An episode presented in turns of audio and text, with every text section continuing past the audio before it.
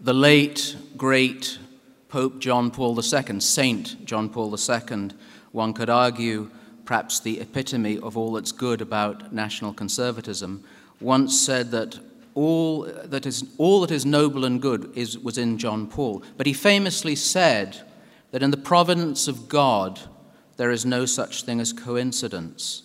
So it is providential that we begin these deliberations of much import on this day a day which is etched in memory and sadness, September the 11th, but also a day of resolve and determination.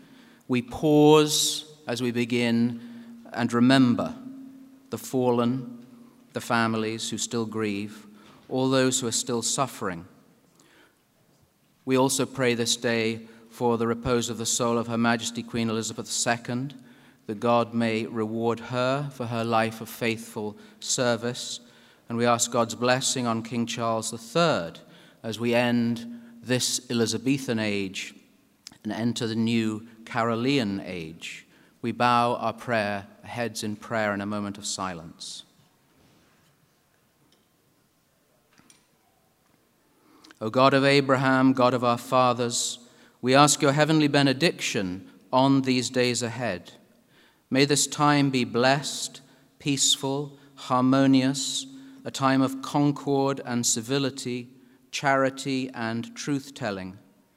May your holy angels guard and guide us, preserve and protect us, and drive far from us the spirit of evil and all wicked spirits.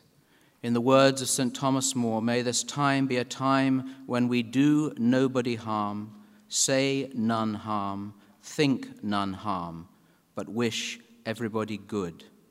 This we ask, Almighty God, for the glory of your name. Amen. Amen.